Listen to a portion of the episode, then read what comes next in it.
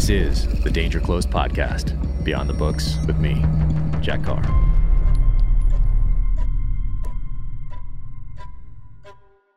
Welcome to the Danger Close podcast, an Ironclad original presented by Sig Sauer. This is the second part of a two part series looking at the best of Danger Close from 2021. If you like any of these clips, be sure to find the full episode on Apple Podcasts, Spotify, or the Jack Carr YouTube channel. And thank you to Sig Sauer for making all of this possible. Everything from this podcast to the Sig Hunter Games, the first ever Sig Hunter Games out in Wyoming. Hope we get to do that again because it was an absolute blast. You can find out more if you go to officialjackcarr.com, scroll down in the blog, and you can find out what that was all about. But Sig was on board well before I even had a social media presence, before I had a book published, and they've just been partners and friends for the longest time. And I cannot thank them enough for their support at every level of that incredible company that continues to lead the way. So, SIG, keep crushing. Thank you for everything, and looking forward to what we have planned in 2022. This clip comes from my conversation with John Norris. John was a game warden in California for over 20 years. He is the author of Hidden War and War in the Woods. In this clip, we talk about him finding a cartel grow site on America's public land.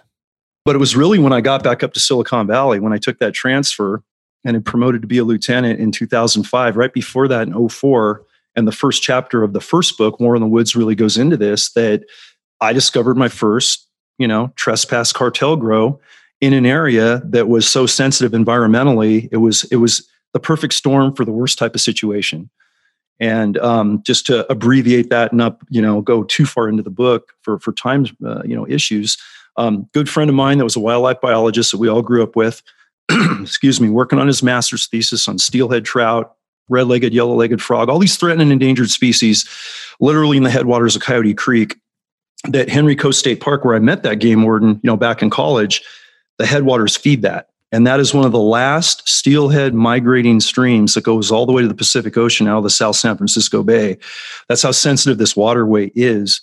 Um, and the fish that migrate and everything he was studying for this five year study. And about year three in 2004, I get a call, and uh, GI, codenamed in the first book, um, says, John, this is some crazy, man. Uh, one of my streams is flowing great. It's April. We have all this winter runoff, fish, fry, uh, frogs, everything's good. But I got a totally dry stream on one end, all this plastic and junky debris in a dry stream, and everything's dead.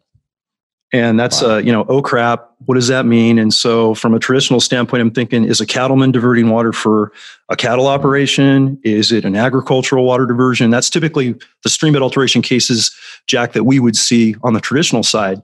So, I put him in the truck, take him to the top of the mountain. We dive deep. Just you, without a without a partner, just you and him. Just me and him. That's okay. it. Yeah. In those days, you know, um, if we had a ride along that was savvy and we weren't going into anything that we, you know, um, kind of had a, a, a threat matrix workup like we would operationally now, it didn't have any any clues whatsoever that it would be anything but a typical sedate water diversion. So I throw him in the truck.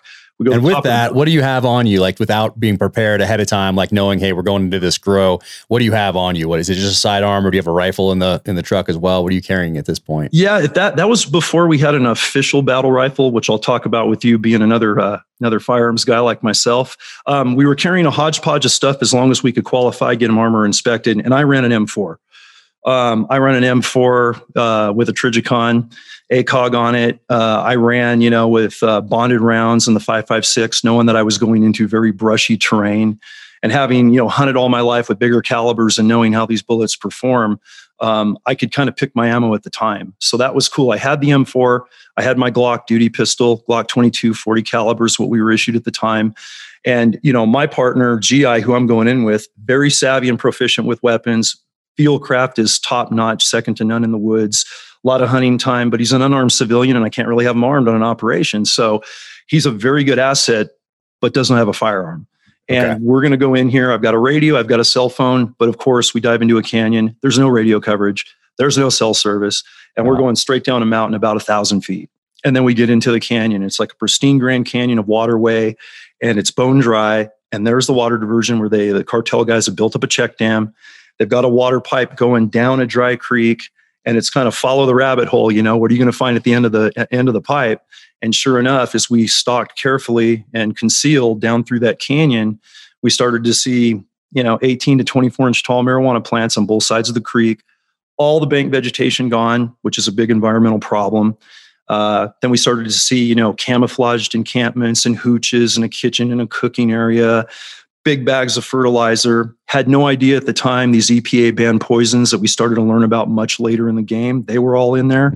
The carbofuran, the metafos, uh, the nerve agent, you know, that's banned from use in America for any agriculture. Uh, cartels have to smuggle it through the border infiltration or from the oceans in Pangas, you know, um, get it in Tijuana. And then we run into two growers, and they're in OD Green BDUs, and they've got their, you know, their cartel monikers uh, embedded and you know, kind of woven into their belt buckles, and uh, their the patron saint stuff I talk about in Hidden War, and you know that whole, you know, kind of ideology of mm-hmm. what type of culture that uh, encourages as far as environmental destruction and drug crimes and human trafficking. And they've got AKs and they've got machetes and Jack, no joke. I, you know, I think about all the operations you've done in your career and all the ones I've done on my side of the world. And I have never seen guys that were so protected, knowing no one was in the area, yet so situationally aware. Wow. I mean, their field craft was top notch. They would they would be a two man unit, and as they were tending their plants, they would whisper and not talk. One would always, every couple minutes, look over the shoulder and check the six o'clock, check the tail gunner, like a tail gunner on a on a stack, like we would run. And whoever was like chopping plants or tending a water hose, the other one would kind of sit back and just have that situational awareness and be like a cover, a cover guy. Wow. And there's no. So when you run into these first two guys, are you like coming around, like come behind a tree, and you're like, and you like steering the headlights, you both see each other, no. or do you see them from a ways off, or you get the binos out, and you're like, uh, like what was that yeah. situation like? Thankfully, it wasn't the it wasn't the former man because if, we had, if we had gone eye to eye and uh-huh. knowing not knowing what uh, you know, not knowing what I would know later in that situation, it was going to be a gunfight for sure. Did you? And you're on foot. Do you have your M4 with you, or do you leave that in the car? Oh no, the M4. As soon as I that. dive out of it, and as soon as I lose sight of the truck, the rifle goes with me. You know, on, okay. on any, and that was before nice. any special operations unit. It's just how we trained our guys, and okay. our firearms training was really state of the art. You know, it was keeping up with the best law enforcement. We were getting a lot of stuff back from the sandbox from you guys on the military side, especially special forces. We were training with ind- independently. Um, I had a, I got a lot of training in Southern California when I was down with Forest Service, starting my career with the Third Special Forces Group. You know, which was freaking fantastic. I got to jump in with that opportunity, and and that doesn't normally happen. So it was starting early, and then fast forward to this Silicon Valley drop into this canyon. Um, we are just hugging the bank, just kind of using field craft like we're stalking animals, going in real quiet, doing slow peaks, moving slow. Okay. And when we got to see them and they had their backs to us and were kind of above us a little bit, but we were in a cut bank in the creek below them, we hugged the bank, we held tight, you know, we were pieing out real careful. I always carry a tiny pocket pair of binoculars. We love those little Leica, those 8 by 20s or those 10 by 22s. Yeah. Um, it's something I bought for the entire Met team when we formed up the unit because those little binos you can, you know, put up so slowly mm. without being a target indicator, very little movement and peek out, and you can really see details. And sure enough, that's when I saw what they were doing. And they were maybe at the time 50 yards away. They were not far. And we just had to hold position as they started to work our way. And I was waiting for that, you know, here we go moment, ready to go. And just not the situation I wanted to happen with an unarmed civilian with me, no radio coverage. This was going to be a hard one to explain for sure if I went loud. And they got to about 15 yards and they tended some plants very very close to us i mean it was it was crazy and then they made that hook and drifted out of the canyon and doubled back so that was an eye opener and once we got them out of the area i looked at gi and, and jack i just went all right man we got the location marked we got a ping let's get out of here we kind of did a, a quiet bounding overwatch uphill and out got to the truck and just had that processing moment when i got to coverage and then i what's next, man? What does a game warden do in a situation like that? I just saw what I would later learn is the biggest environmental criminal we have in California and now in 25 other states for just the cannabis side of things. Um, had no idea they were involved in running human trafficking operations all over the country like they do now.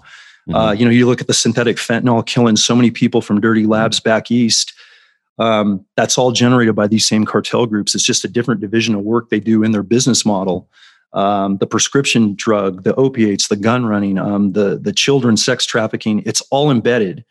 So we were actually stumbling onto a level of environmental criminal that affected the country on a, a deeper level beyond just wildlife, but we didn't know any of that yet. So. Yeah that was the first exposure and then bringing in a task force of, of uh, drug officers that you know focus on that and now i'm going to just be the advisor because i've never done this that was the technically the first operation i went on where we did uh, an apprehension attempt a full eradication of a grow and then unfortunately because it wasn't sops for the non-conservation guys on the team to actually clean that mess up environmentally and bring the waterway back uh, we didn't reclimate the growth site, but it was sure an eye opener, and that that started the direction long-windedly of where I would go next into building Met eventually and getting the right guys and where we're at now.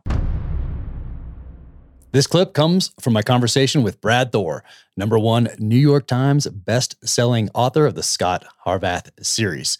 In this clip, he gives advice to young writers.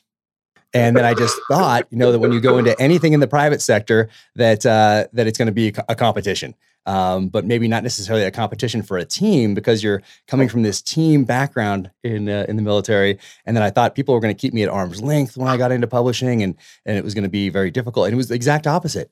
Exact opposite has been true. And uh, people have welcomed me with open arms, and it's been incredible. But on that call, you told me one thing that helped so much. Uh, and you said, give yourself permission to write a bad chapter. And for whatever reason, that like that freed me up from this worry of, hey, what if this chapter is not good enough as you're going along, and to have that be okay. Like it was, if if it's not good, hey, you know what? You can edit. It's not like you're on the battlefield making a decision, and if you make a bad one, people are going to die. You can sleep on it. You can come back the next day.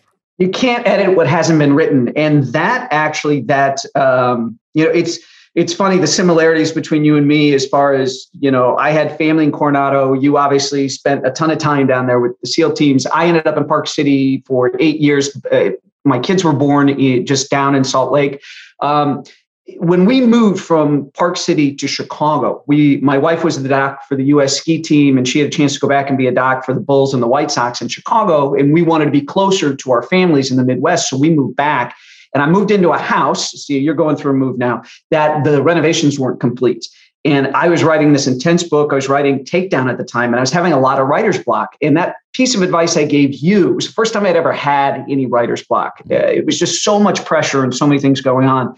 And I found that piece of advice in people who know writing quotes will know who said it. But it was a, I believe it was a, a woman who's an author who said, give yourself permission to write a shitty first draft. Mm-hmm. And uh, that can be, you know, you can break that down to just a crummy chapter because you're right. You can come back to it the next day, but you can't edit what hasn't been written. So uh, there's that other thing that said if the if the tap's not open, the water don't flow, right? So you got to sit down at your desk and open the tap. Oh yeah, and whatever that gave me that that gave me this uh, this freedom to sit down and write it. Lifted a huge weight off my shoulders as I was going forward. So hearing that from you was uh, w- w- helped me so much along this path. So I try to pass that on to to other people when they ask me about advice. And uh, and also, what was great when I was coming in is that I didn't have a Facebook account, I didn't have an Instagram account, I didn't have uh, I didn't have any of that sort of thing yet as a distraction because I was still. In as a SEAL, you don't set this up. You don't do that as a SEAL. Say, they might hey, now. They might now in third phase. It's possible. It's possible, along with the writing classes and the you know the, the, the interview technique courses and that sort of thing.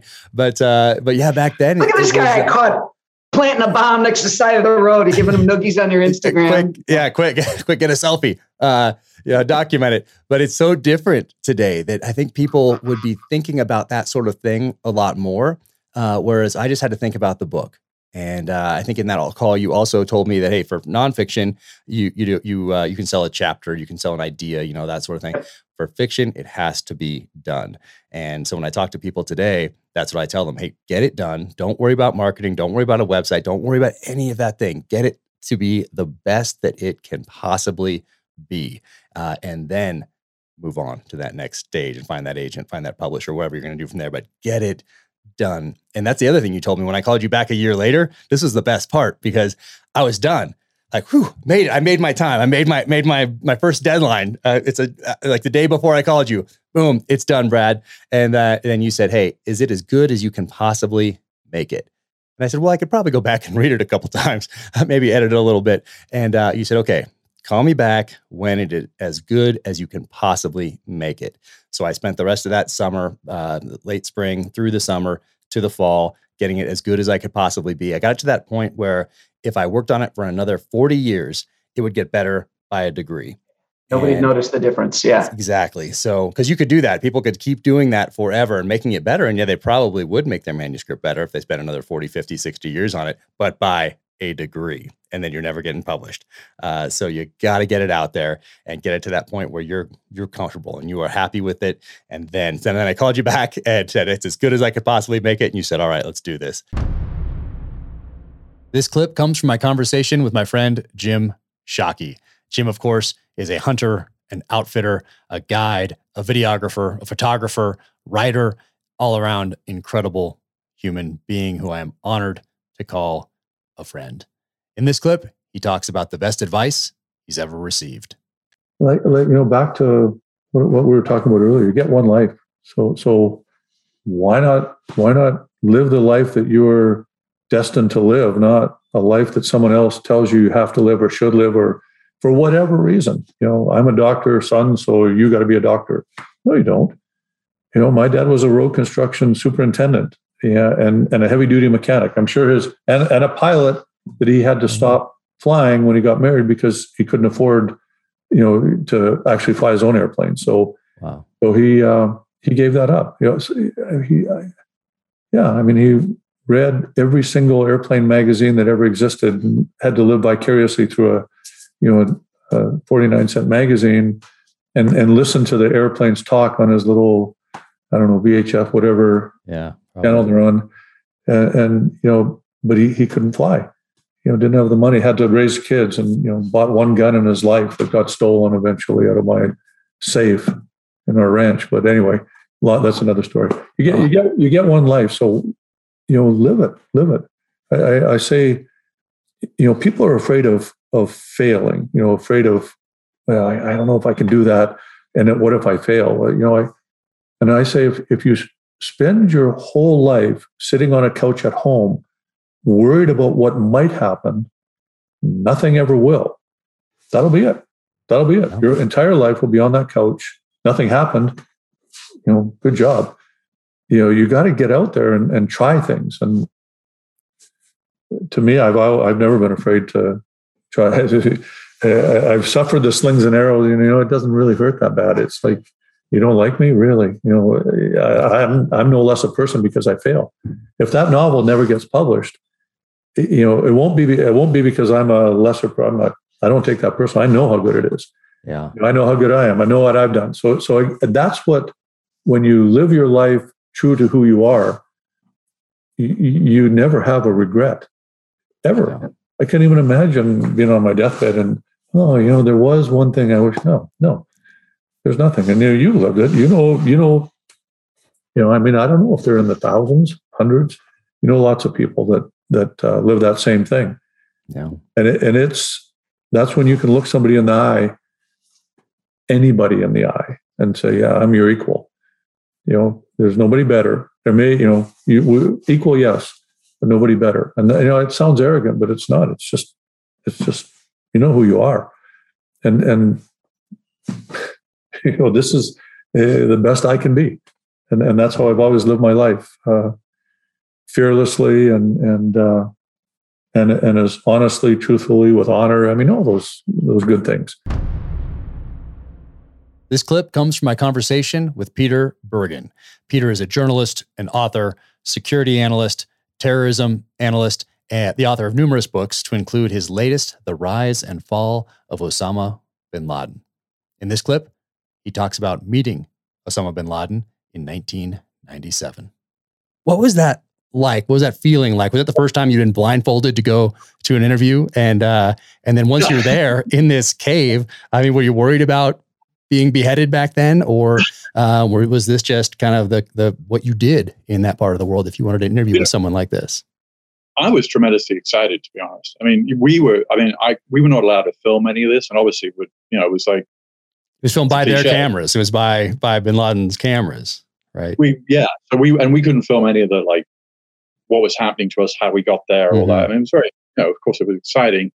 Uh, at the time, I was not worried because a they'd invited us, and b this is before they killed Danny Pearl, the Wall Street Journal mm-hmm. reporter who Al Qaeda essentially kidnapped and, and murdered in January of 2002, and and then sort of the rules of the game finished change. It's going to be half of younger uh, people who are listening to this to remember that there was a time when journalists, aid workers, and and and and you know priests, nuns, you know, you know, people non were really treated in wartime as you know kind of they were non-combatants, and so if you were an aid worker, you didn't have to worry about being kidnapped, or if you were a journalist, you didn't have to be worried about being kidnapped or shot at or whatever. I mean, uh, but those rules kind of changed, and obviously the, the ISIS made it even worse. But but so I wasn't concerned about them doing anything to us. Um, I, you know, they it, it was their first television interview, so it would sort of be weird to to then sort of do something to us.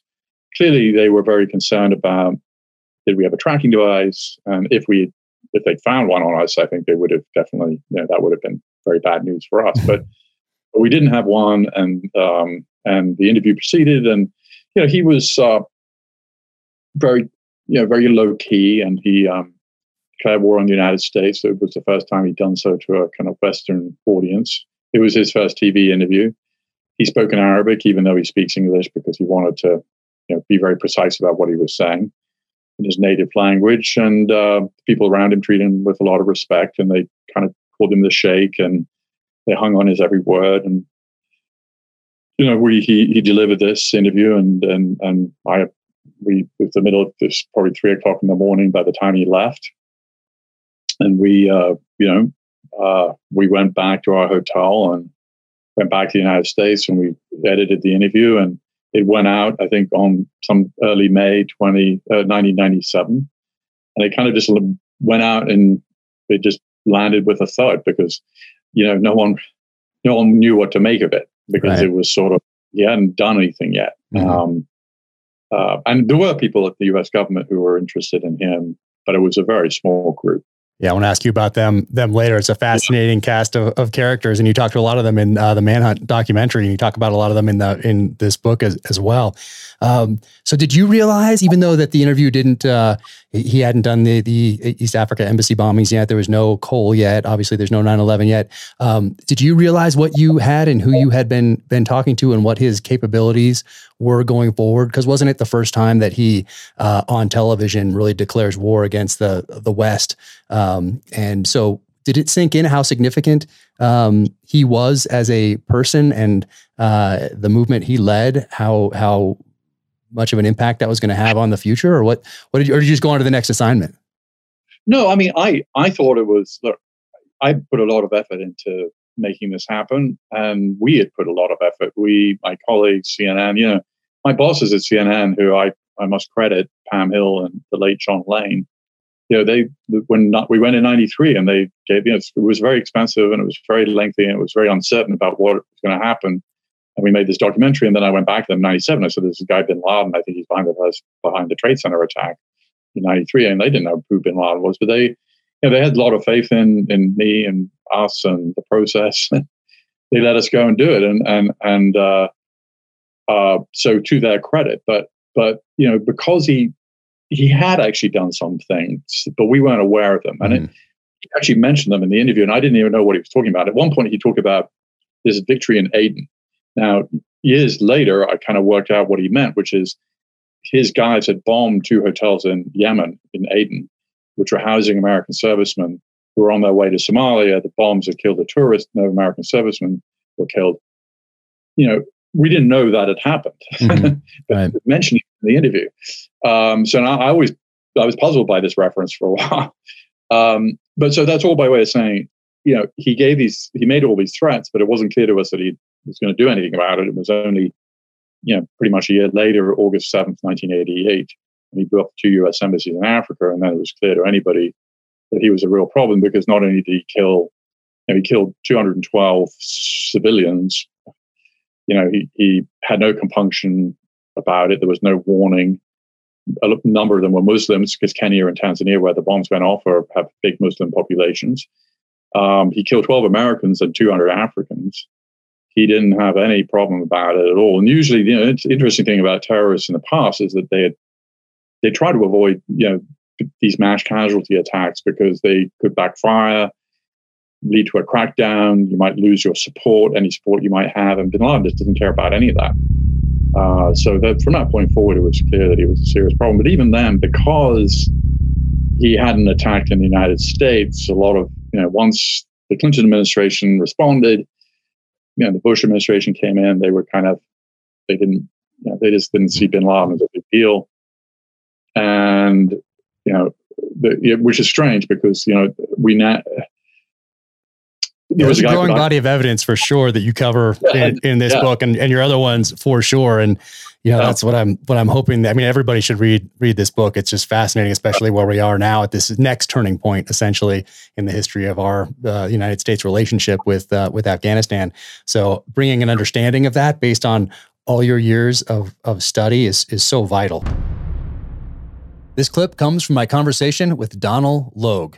Donal is an actor who has appeared in over 300 episodes of television and over 70 films. So some of those appearances include ER, Law and Order, SVU, Vikings, Gotham, the movie Sneakers, The Patriot, Reindeer Games, The Tao of Steve, where he won Best Actor at the Sundance Film Festival.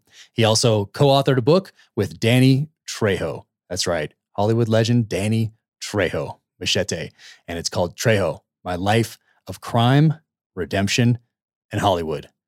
In this clip, Donal talks about the question that changed his life. I was in, so I went to high school on the Mexican border in a, in a town that's pretty intense, like I have to say, which I love to death. But we did have like about a thousand students my freshman year, and it was a high school that graduated 274 out of that okay. group, right? It was um, by all accounts, it's not a, some fancy place. It, it's a it's um, El Centro. Oh yeah, which you you might be jumped familiar out of a few with planes there because the Naval Air Station yep, down yep, there. Jumped out, right? did some free fall um, stuff there. So it was interesting because I had a friend who was I, I met a guy who was a SEAL, and we we he knew me for a while, and then he's like, "You're from El Centro." It kind of gave him a new level yeah. of understanding and kind of respect in a weird mm-hmm. way. It's like how the hell did you get from there? But so I had this teacher who was really brilliant named Chuck Talley, and I was doing um, speech and debate and stuff like that. So I got involved in like nerdly pursuits, which I pursue, uh, which I tell all kids do. If your high school offers you some kind of fun thing like a it starts with like drama club or speech and debate or mock trial it's like don't think those things are stupid because they might inform stuff you do for the rest of your oh, life, oh, yeah. you know, and you make friends. And so we were from that part of the corner of the state. And um, we went to, I remember going to the state speech championship sophomore year. And I was just so terrified of, uh, even in athletic competition, kids from Los Angeles or San Francisco or Orange, yeah. San, you know, all these places, they must eat different food. They're smarter, they're wealthier, they're right. more confident right? They're just, it's, you know, you're there to try and maybe not embarrass yourself, but no one's expecting you to win, you know? And so the next year, my junior year, Chuck Talley and my friend Steve Maddox, another teacher who were so influential in my life, they were like, why not you, man? I want you to think about something. Why not you? Those kids haven't read more than you when I listen to you, they're not brighter than you are. I don't mean to be arrogant and egotistical, but you have to say this to yourself sometimes. Why not you? And why not me? You know, and I won the state speech, and then the Boys Nation thing happened. And then all of a sudden, from going like, am I going to go to JC or what am I going to do with my life? I, all these doors opened up for me that were all the result of a couple of decisions. And I can pinpoint the exact moment of each one. Critical decisions made when I was 16 years old that I easily could have been like, you know what, I'm going to go to Clyde's house and go smoke some weed or something right, right now. Like, oh man, forget that. and um, and I would say that to kids that they're you know don't underestimate the power of these little junctures in life, a positive decision, contrary action. But I will say the "Why not me" speech that Steve Maddox and and, and Chuck Talley gave me will make me cry. And I say that to kids all the time. Why not you? And that does not mean I'm sitting on the couch, God, figure it out because of why not me. That's not how it happens. But you miss to get back into these funky sayings that we've been kicking around. You miss 100% of the shots you do not take. That is it. Wayne Gretzky, right? Um, no, you know, that is it. I think it's so powerful. I love that so much. And I think it's, I, have kept you over an hour longer than I said I would. Uh, and I sincerely no, okay. appreciate you taking this time. But why not me? That is exactly what I thought about BUD/S, about SEAL training. 80% attrition. I'm like, hey, 20% make it through. That's where I'm going. Uh, there's no reason it's not going to be me. I'm putting in the work. It's certainly not going to be because I didn't put in the work to get but there. But that's so, and it's same so thing for writing. Mind, it's so beautiful and amazing. And it's like, um, but there is that weird thing where you're like, someone else has done it. Yep. That means I can too. Yep. This clip comes from my conversation with Danny Trejo. That's right. Hollywood legend Danny Trejo, Machete. And you might recognize him also from the 380, I think it's over 380 films in which he has appeared. He is the most killed actor in Hollywood history.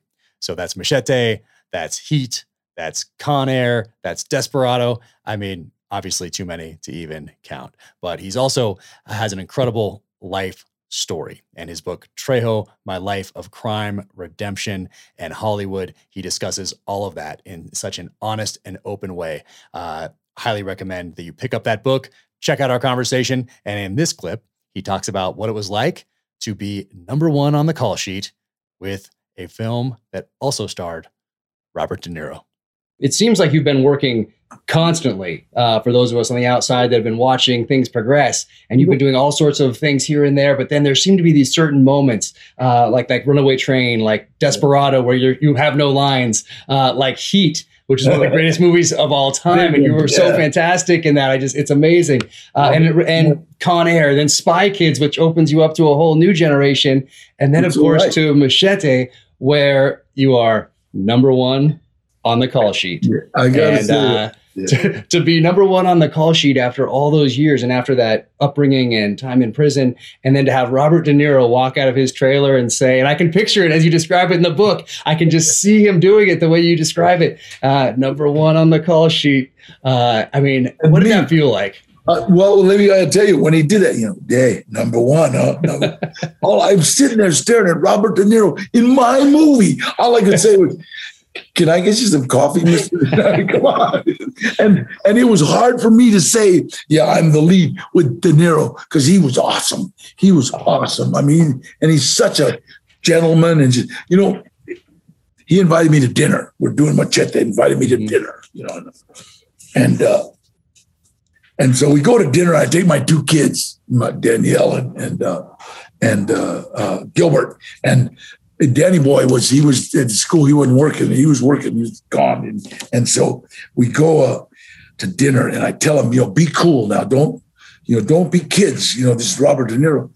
The first thing Robert De Niro asked me is something about. He says, you know, uh, how do you say it? He says, Robert Rodriguez is kind of a I'm new. I forget the word he used. I, I a tour or something. Yeah, a right. Tour, a tour. Yeah. You know, yeah, a tour. And I, because uh, my son goes, "Oh yeah, I think he's a little more." And blah. They start talking.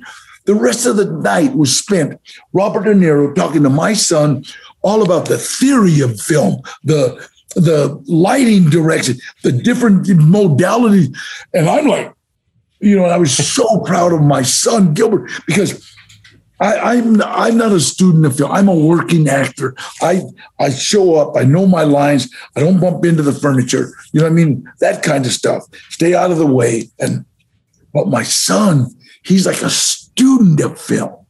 You know, so he knows all these foreign directors and stuff, names I can't pronounce. I just think it was just so beautiful, man. And Robert is just De Niro gave him the key to to the his his his all his uh, memory the film archives. Yeah, yeah, amazing. I love that story. I love that story, I love how uh, how you were surprised at your son, how much he knew about this oh, this yeah. industry and this art. Away.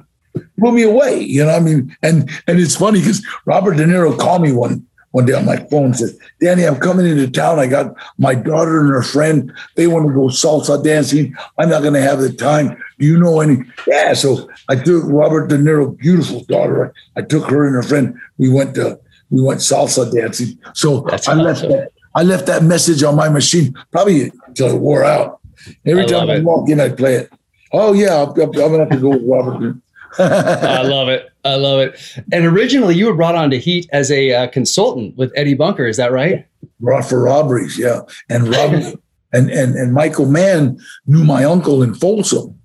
You know, for for uh, for uh, uh, uh, he did a movie called The Jericho Mile, mm-hmm. and so at first he called me Gilbert, and people don't realize it, but in the movie, Michael Mann changed my name to Gilbert Trejo in honor of my uncle. Yeah. He says every time he every time he looked at me, he just thought of Gilbert. So so uh, uh, we went through three scripts, and they change when they change your name, they change every script. So we cut down a lot of trees, right? And then all of a sudden he said, "Danny, do you mind if I call you Gilbert? It makes it a lot easier." No, thank you very much. So gave my uncle better and then you became your Gilbert in that film, and that's uh, and it, the way the way you describe it in this book, how he almost apologetically asks you uh, if you can do that, um, and then how you took that as a tribute to someone who was obviously very impactful in your life, and you know, I guess uh, good and bad is not really a good way to describe it, but uh, it, it's. Uh, I brought him a I brought him a picture of my uncle and and and and the union, the Mexican union, the union, and I told him, here, there's a picture of my uncle, but don't let the feds get it. I love that part. This clip comes from my conversation with Ashley Horner. Go to ashleyhorner.co to find out everything that she has going on. You can follow her on Instagram. She is a personal trainer. She is a, uh, an influencer. She is a tactical games competitor. She is the host of Reborn with Ashley Horner. That's her podcast, which is an Ironclad original. You can check out her conversations there. Just a truly inspiring human being. So check out everything she has going on. And in this clip, we talk about what it took to become a tactical games competitor. And then the tactical games, how did that come about? I saw first I saw you like training. I'm like, okay, what's she doing now? She's on the range. I'm like, okay, yeah. what's she doing that for? Is it just fun? Like like just the skills? And then I'm like, oh, and then I saw the tactical games. I'm like, oh, cool. She's training up for this thing, maybe, yeah. and also getting the skills. But uh, what was that all about? And, and uh, those photos were awesome. And that looked like a Thank crazy you. experience. Thanks. I have my next competition coming up in like three weeks. It's going to be in North Carolina. Uh, but it's like I'm always looking for something to constantly push myself to like the state of being uncomfortable. And going out and competing for the tactical games and the training for that, I was definitely intimidated by just, I mean, the manipulation of all your firearms, like knowing your weapon system. And I grew up in the middle of Oklahoma in the country. And I remember like my brother and my dad going out and hunting, but I never really, uh, even though I was a, I was a tomboy growing up, I never really was into shotguns or hunting or um, even pistols or firearms. And so I it, I was really uncomfortable, um, even maybe a little bit intimidated by um, ARs and just the whole like pistols and all of that. And so I was like, you know what? I, I don't need to be intimidated by this. Like, I want to become really, really, really fucking good. Yeah. And so, and then that's whenever I was like, you know what? I'm just going to sign up for the tactical games. I picked a competition. I picked a competition actually before I even did my 40 hour run. I knew that as soon as I was done, uh, with the 40 hour run that I was going to jump right over and start training for the tactical games. Um, because for me, I think that like, and, and I don't know, might, you might um, have similar feelings. Whenever we work so hard on something and like we put everything into it, maybe it's writing a book and then you get it published. Like for me, it was like if, if I have a goal and whether it doesn't matter if it's business or it's fitness, but it's like the moment that I finish that, it's like I if I don't have something else planned or another goal or another challenge on the horizon, I have like this feeling of being a little bit let down, almost like a depressed type feeling because I have nothing to work towards. And so whenever I was doing the 40 hour run, I think it was a couple weeks before the 40 hour run, I was like, I'm going to sign up for the tactical games. This looks super gnarly. And uh, I went out and I, I competed.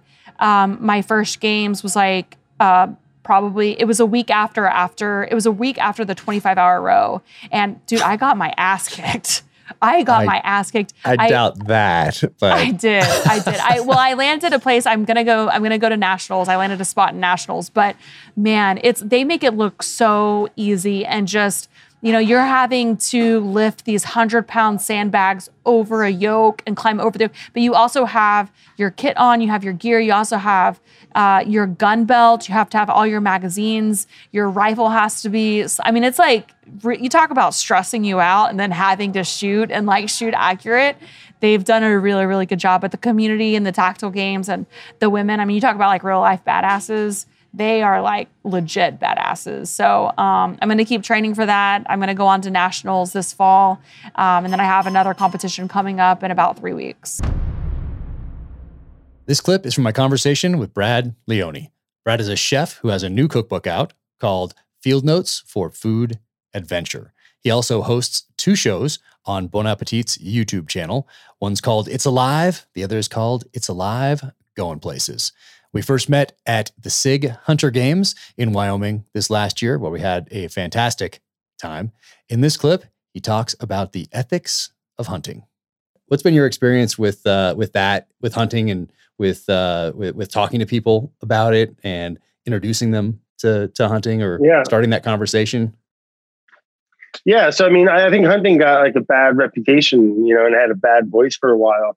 Um, and you know, I think there are there were a lot of bandits probably out there, and there probably still are who are, you know aren't you know aren't going by the rules and regulations and aren't in it for you know the respect. But I know damn well a good percentage of them are, and some of the best people I know, uh, especially when it comes to taking care of the planet and having respect for animals and just being overall humble, kind, beautiful people tend to be, in my opinion, a lot of them are hunter and fishermen and just outdoorsmen. Um, you know, it's it's a religion for a lot of people in a church, you know, and, and I can relate to that. Uh, and then being able to tie it into food, I mean, yeah, you're 100 percent right. I mean, it's it's it's ancient, you know, it, it's way more embedded in it than than we want. And you know, unless you're unless you're growing your own almonds and and and milking them somewhere and and and you know and i don't know growing tomatoes and you know walking around your tiptoes and not crushing any ants or you know what i'm saying? Like where do we where do we stop? You know what i mean? And like so I, I don't know. And like for me there's a major contradiction in it because like i'm gonna jump around a little bit sorry but Yeah. like when did we start like who gave okay like why do we just how come no one gives a shit about plants you can eat the shit out of them Uh, that, that life that that life in in this universe doesn't doesn't matter Yeah. you know what I mean? So like you can chomp away on anything when as long as it's you know. And I understand there's different you know they take different nervous systems and, and what we deem intelligent uh, uh, life forces in life, you know. But like as we're finding out, you know, in our you know big cocky human brains, is that plants and fungus and fish and other species are super intelligent, you know. And like I'm okay with eating all of them, you know, but like you gotta because that's just I don't there isn't a better system yet. You know what Yeah. I mean? Like we haven't we haven't figured I don't know.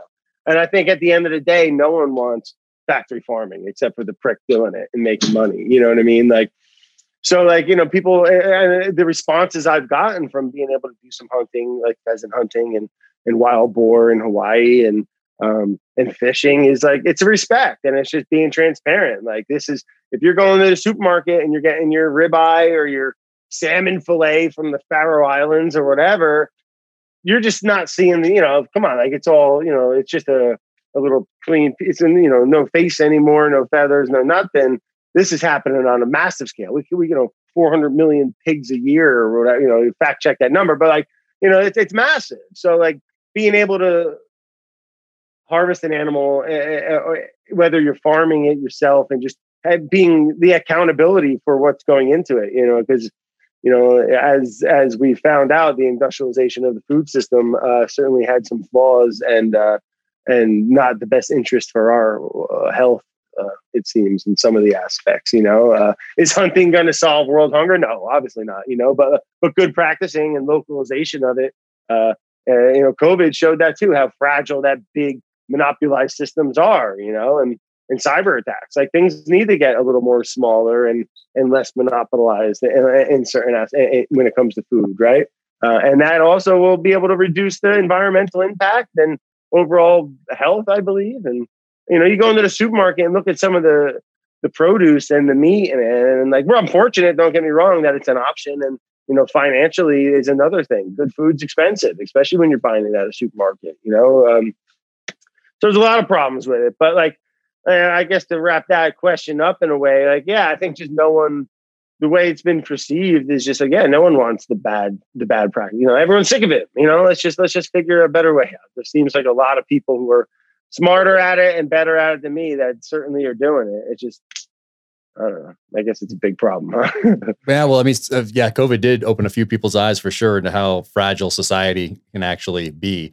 Um, and and most of the world obviously deals with that. You know, here we're we're insulated yeah. from from a lot of that uh, uh, having worrying about the next the next meal, malaria, like all these things uh, that most of the rest of the world has to worry about. We're you know fairly fairly insulated in this country, and also makes yeah, you part of the process. Die, people dying of starvation. All I mean, a lot of people. I mean, uh, in the world, you know, every year, and like how much we waste what it's like 40 or something percent of all food or something it's like it's wild you know? it's, it's just, insane yeah there was what was it a book or like three or four years ago a book or a video movie i forget what it was but uh, just talking about how much waste there is and that's the other part about hunting like when we put uh, an elk on the table out there there's nothing's wasted because we right. know where it came from and how much work went in. And that's the other part of it.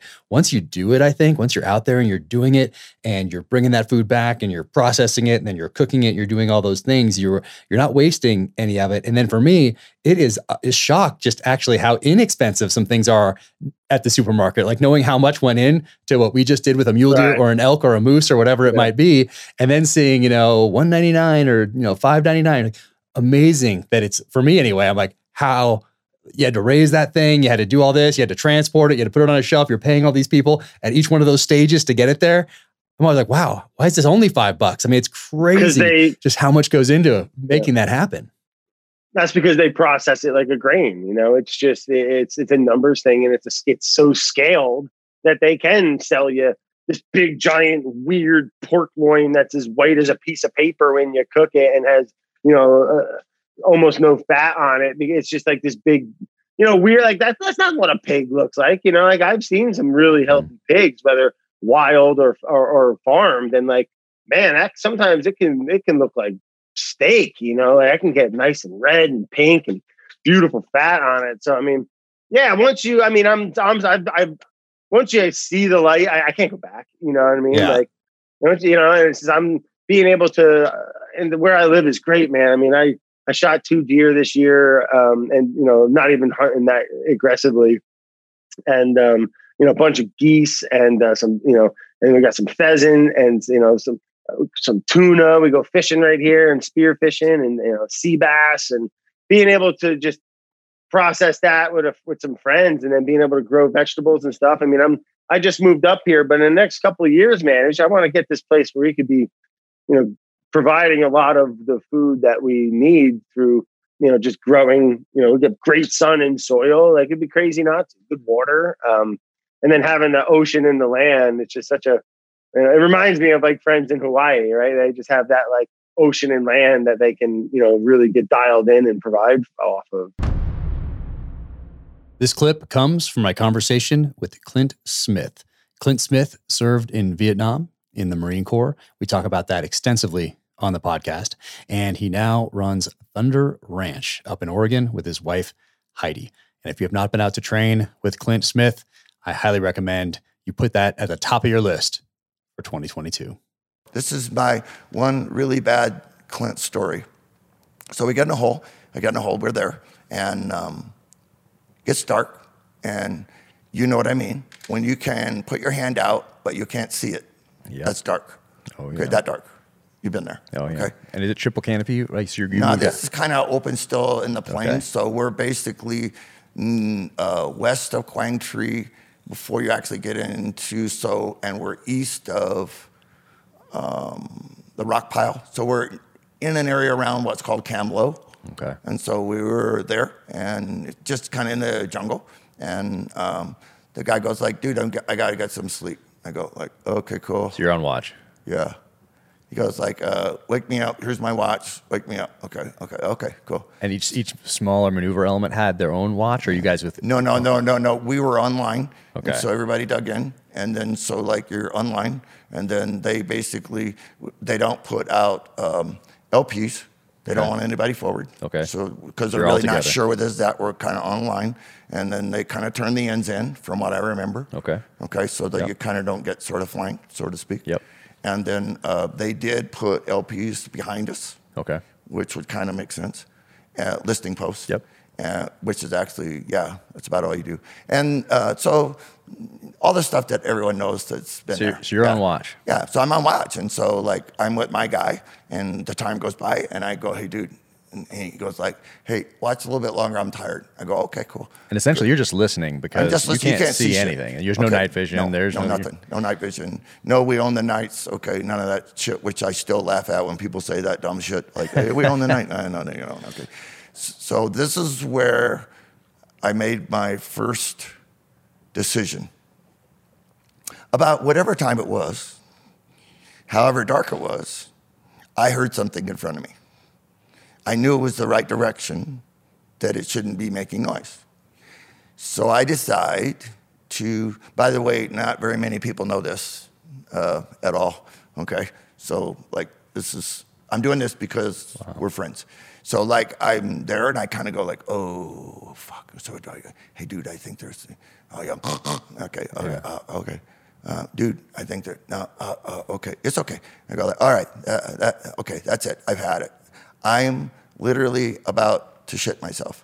So I just pulled out a frag, pulled a pin, chunked the shit out of this bitch. My best Wyoming, what the hell? Okay, and hopefully I didn't say anything. Oh, good. Okay, and it lands and goes off. And then everybody online opened up. Okay, and I got all my tax money in that next minute that I've ever paid in American ammunition because everyone shot the shit out of everything in front. And people go, that's very, not very tactical. I got it. Okay. So then the next thing, when they got everyone to stop, because, you know, that's what Marines do. They shoot shit. Okay. It's just the way it is. Okay. So when they got everyone to stop, um, then somebody who was the gunnery sergeant came down and go, who threw that fucking grenade? And I go, oh, this doesn't sound good. So I go like, um, not me. so I kept the grenade ring for like three months in my pocket. No one ever knew? Uh, no one ever knew it was me. Okay, so like the dude, of course, when the thing went off, the guy is sleeping. He jumps straight up, you know, and he's like, pow, pow, pow, pow, pow, pow, pow. You know, and they're like, wow. And people go, that's not very good fire discipline. You know, that all depends on whether or not you've ever been there before. Exactly. You know, it's easy for people to go, well, you know, real man, hey, you knew you'd have got an e-tool and went out there. No, What? a real man would No. have been there. He'd have been at home in the back seat with a girl of like a car he was just buying until he got drafted. Well, you know what I'm saying? So, uh, and I don't, uh, you can ask Heidi. I, I very rarely ever tell that, but because it sort of sounds chicken shitty. Oh. No, it doesn't But I kind of go like, hey, man, you know, uh, dude, I, I'm 18. Heck, I mean, yeah, it's a lot of Uh, you know, responsibility. I- what was out there? Uh, nothing or whatever it was that got blown up and shot. Okay, I love so we it. did we did the next day. Uh, we did the next day get up when it was daylight and we went through, and there were people there, but they I believe were killed by the airstrike the day before. Thank you for tuning in to the Danger Close podcast, an Ironclad original presented by Sig Sauer.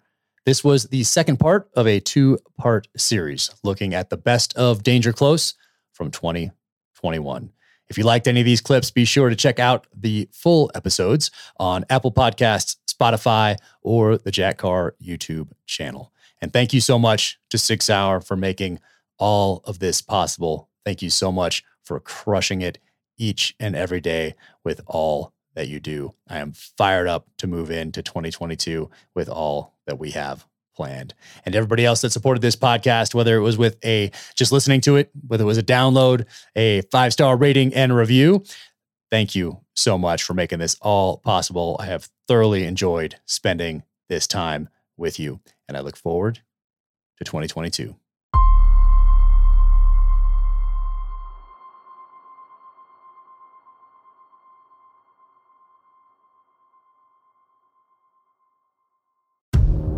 Case you missed it, on a recent episode of Danger Close, an Ironclad original, Jack Carr sat down with former presidential candidate Tulsi Gabbard. Set aside all the labels. You know, oh, well, because I've been getting asked this a lot like, well, are you left or are you right? Are you progressive or are you conservative? What are box do you fit in? Which box do you check? Completely. Are you an enemy or right, right. an How, ally? uh, like, what filter should I use when I'm looking at you? And like, I've always been an independent minded person, always. Be sure to check out the full interview wherever you get your podcasts.